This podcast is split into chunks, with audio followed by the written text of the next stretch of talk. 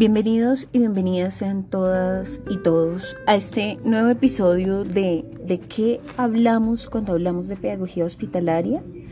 El día de hoy tocaremos eh, las mismas pedagogías que venimos tratando en el mundo, la pedagogía hospitalaria alrededor del mundo, esta vez situados en Guatemala, este país de Centroamérica, del que poco sabemos de diferentes aspectos, y pues uno de ellos es la pedagogía hospitalaria. Entonces, en Guatemala, a lo largo del tiempo se han ido implementando de forma paulativa, digamos que bastante lenta también, algunas políticas en cuanto a educación especial que permiten tener una educación inclusiva y a su vez poder garantizar el acceso a la educación para todo tipo de población.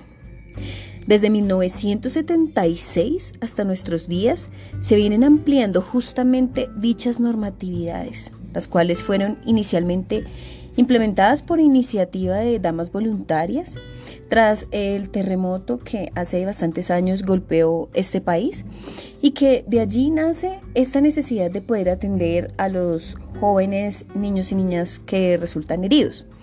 Eh, después de un tiempo, esta, esta iniciativa es acogida y mantenida aún en nuestros días por el Hospital Roosevelt.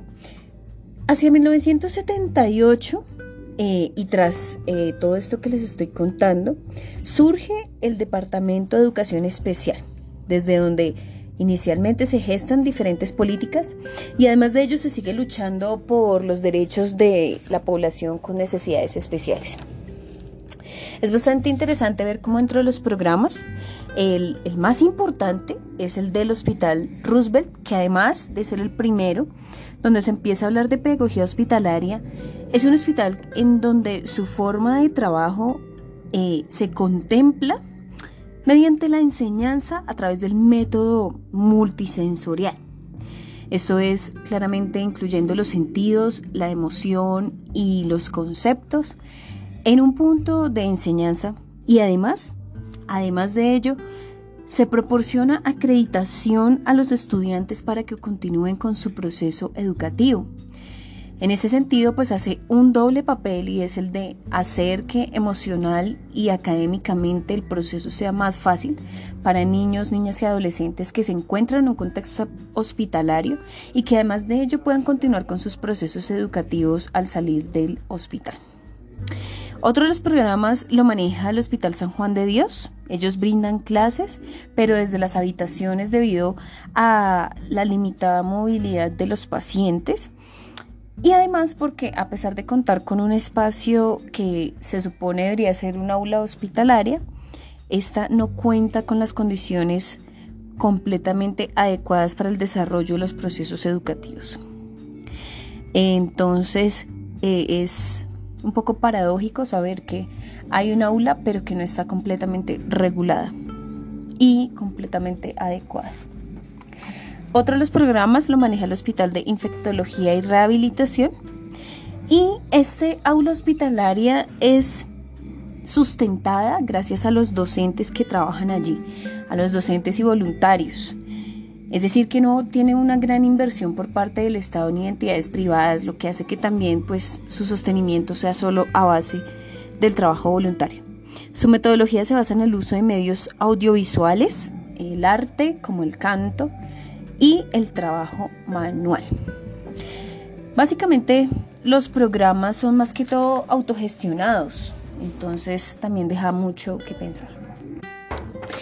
Y entonces, ¿cuál es la conclusión con Guatemala? Es un país que a pesar de llevar ya algunos años trabajando en la educación para niños, niñas y adolescentes que se encuentran internados en centros hospitalarios, aún deben seguirse estableciendo políticas y normativas claras frente a dichas prácticas, ya que es evidente la falta de apoyo e inversión por parte de entidades gubernamentales y privadas, lo que hace que a pesar de los múltiples y grandes esfuerzos de docentes y voluntarios, la pedagogía para quienes están en estadías externas en los hospitales o clínicas no puedan gozar realmente y en plenitud de lo que es el derecho a la educación, con sus debidas garantías, calidad y acceso a la misma.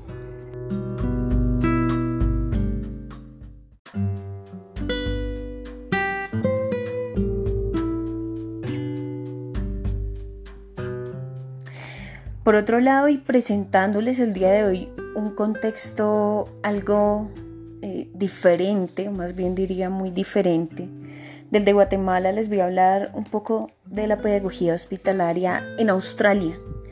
Este país que además de unos grandes desarrollos, también los presenta en cuanto a nivel educativo y hablando de pedagogía hospitalaria, eh, han llegado al punto en el que ofrecen una integralidad entre el servicio médico, educativo, preventivo y además de ello adaptado a las necesidades de cada uno de los niños, niñas y adolescentes que se encuentran internados en un contexto hospitalario. Es bastante curioso ver cómo en las aulas se busca crear un ambiente y un entorno seguro, amigable y amable con todos ellos, además de hacer que los niños y niñas se puedan adaptar tanto emocionalmente como curricularmente. Es decir, eh, no se desliga la emoción y la existencia del propio ser de lo que es la educación. Y esto se hace a través de la modificación y personalización que se hace de acuerdo a los requerimientos de cada uno y de cada una. Esto también eh, se realiza teniendo el juego como protagonista y herramienta fundamental en los procesos de aprendizaje, es decir, todo se aprende alrededor del juego. Los ambientes también permiten que los niños y las niñas estén en constante juego, que finalmente es una herramienta principal de aprendizaje en diferentes etapas de la vida. En cuanto a prácticas y programas, contamos con el de contamos con el de Mother Hospital Special School que atiende a niños desde preescolar hasta 12 grado. Y esto, eh, digamos, se hace a través de la enseñanza y el aprendizaje digital. Además de ello, es bastante curioso que utilizan la jardinería terapéutica y esta conexión con la naturaleza en la reparación y mantenimiento de relaciones con el medio ambiente, que son tan importantes también en los procesos de aprendizaje. Otro de los programas es el de la Escuela del Hospital de Sutherland, que maneja un ambiente seguro y afectuoso en, en torno a las aulas y que se maneja para todos y todas. Las aulas de enseñanza son especializadas y además de ello se realizan visitas guiadas que permiten que quienes están allí y además quienes visitan tengan de verdad una relación con el entorno sorprendente. Otro de los programas que incluso es uno de los que más me causa curiosidad es el del Hospital de Children's Spaces, mm, así como lo eh, traduce su título Espacios para Niños. El enfoque es ambiental, de hecho la arquitectura de este lugar eh, imita juegos, es como decir un, rompecabezas, un puzzle de mm, diferentes cosas, entonces llama la atención, es bastante colorido. Eh, además de, de todo, el arte, el concepto artístico de la decoración de interiores de este hospital en dos y tres dimensiones, promueve el bienestar y genera distracción. Entonces, eh, volvemos al mismo punto, importa la estabilidad emocional, que no parezca que están en un hospital, que están en una cama, que están en una clínica, sino que esto parece un espacio de juegos, eh, cual parque de McDonald's o cualquier espacio recreativo que puedan tener los niños y las niñas, lo tienen dentro de este hospital, lo que hace que su estadía sea un poco más, comillas, amena, eh, pues para cada uno de ellos.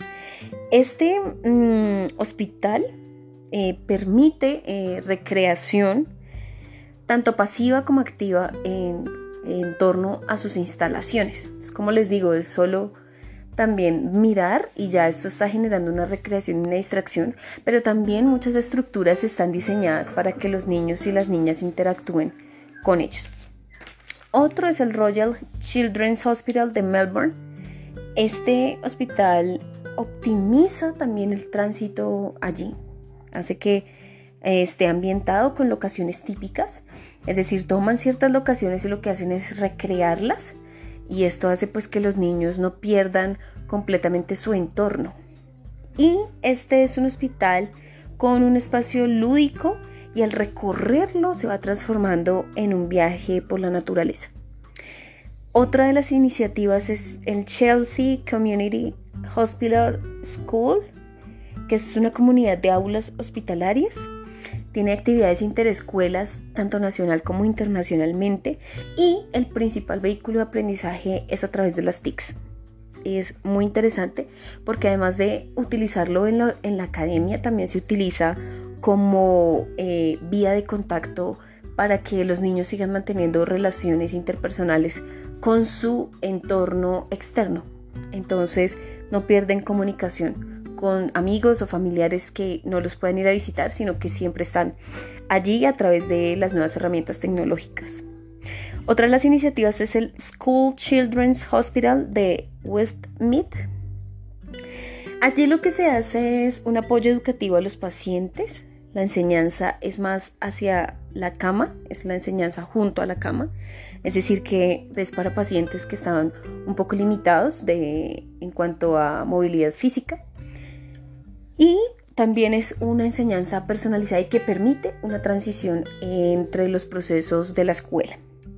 Y por último tenemos el St. George Hospital School, que eh, la educación está en un énfasis artístico, mm, pone las artes visuales como parte fundamental del aprendizaje y además eh, se enfoca bastante en el desarrollo personal, en la salud y la educación física. Em, podríamos decir que en varios de los hospitales utilizan esta forma de arte visual y de naturaleza como terapéutica, ya que permite seguir en los imaginarios de la mente y del ser. Entonces, ¿qué decir frente a Australia? aparte de decir que nos deja boquiabiertos con tanta y tanta tecnología y aún más y más avances, eh, y bueno, yo diciéndole sinceramente que al ser un país de habla inglesa, hace que, eh, digamos, nosotros como un país latinoamericano, estemos un poco limitados en cuanto al acceso de la información. Sin embargo, eh, hay muchas herramientas como traductores de Google y demás que nos permiten estar cercanos a, esta información que es tan valiosa y que a la vez nos hace pensar en un mundo ideal y que a la vez pensamos también que como país latinoamericano nos falta bastante para poder llegar allí. Pero es evidente, es evidente eh, la inversión, son evidentes las políticas, normativas y proyectos son bastante claros eh, están enfocados en complementar la atención de los niños y hacer una, atención integral, educativa, médica, emocional y personal. Esto sinceramente brinda una alta calidad de vida en quienes están internados en un centro hospitalario. Es bastante interesante, eh, a mi punto de vista, el ver cómo se utiliza el arte la naturaleza, que finalmente son entornos innatos en el ser humano, como vehículos terapéuticos y que permiten una mayor recuperación del paciente, puesto que no eh, se afecta tanto su emocionalidad al estar en un ambiente más lúdico y más dinámico. Aún nos falta mucho por llegar hasta allá, pero es un gran ejemplo que con el tiempo, con mucho trabajo, mucha inversión, se puede ir logrando.